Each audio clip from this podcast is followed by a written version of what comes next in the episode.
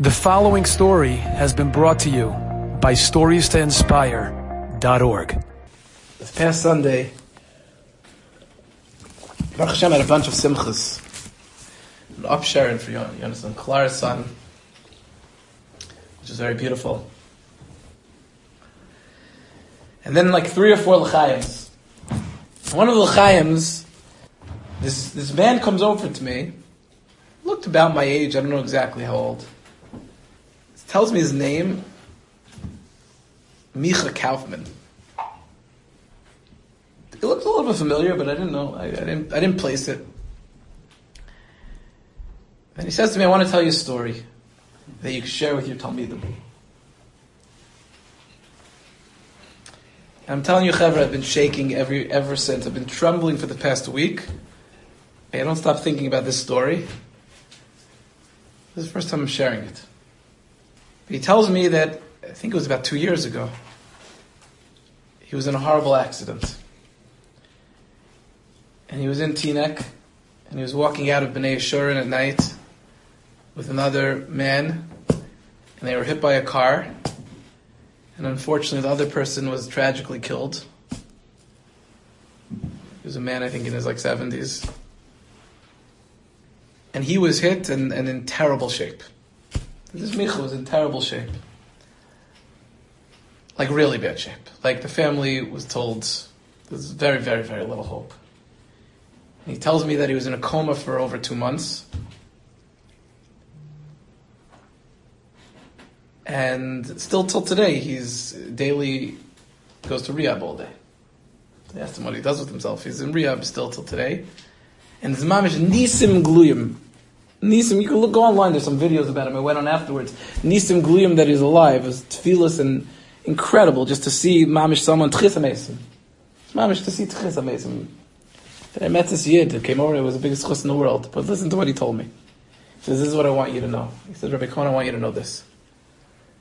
He says, when I woke up from my coma, and you could go online, you see, he could hardly walk, he had to be taught how to walk, everything, you name it. He says, when I woke up from my coma, the doctors, the nurses, they asked me if I knew who I was, if I knew my name, if I knew my parents' names, if I knew my wife's name. He says, I didn't know any of it. And every single day, they'd tell me, they'd teach me my name, and then later they'd ask me again, I wouldn't know. For like 2 weeks straight, this was going on. I mamish didn't know my own name. I didn't know my wife's name, I didn't know my parents' names, I didn't know anything. It was a traumatic injury. Nissim Gluyim, go talk to him now. It's incredible. It's incredible to see. Listen to what he tells me.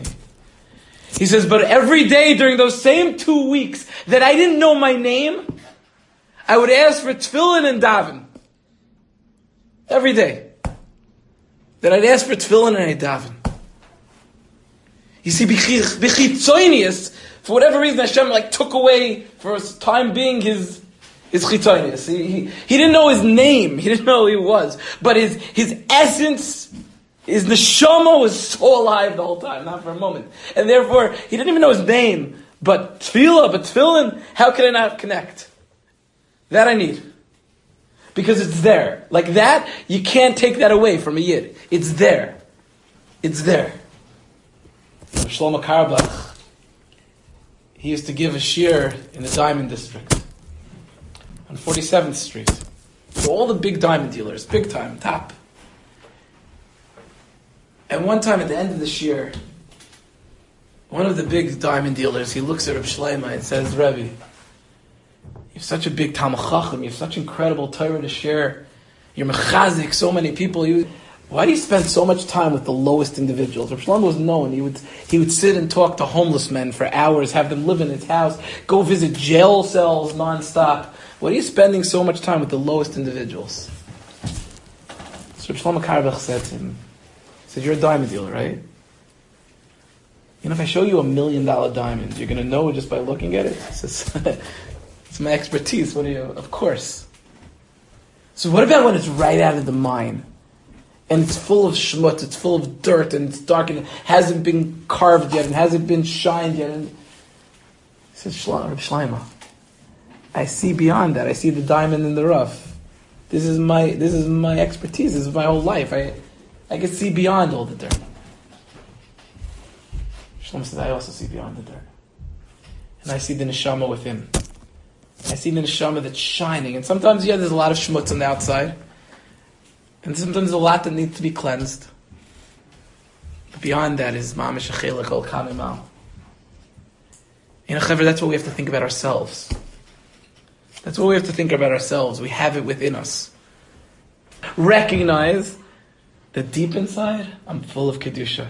Deep inside, I'm shining. Deep inside, I'm that diamond that Rabbi Shlomo Carlebach was able to see in every single person. And I'm that same person. And I just have to wipe away the exterior and wipe away that which is a little shmutz, and I'll shine again. And that's, we have that. We have, inside, I'm Vanis Vilasi. Vanis Vilasi. That's who I am, my essence. I don't even know my name. Vanis Vilasi. I'm Tefillah. My Tefillah is my Ratz. My Tefillah is my oneness with Hashem. That Micha Kaufman, that's each and every one of us. Enjoyed this story? Come again. Bring a friend. Stories2inspire.org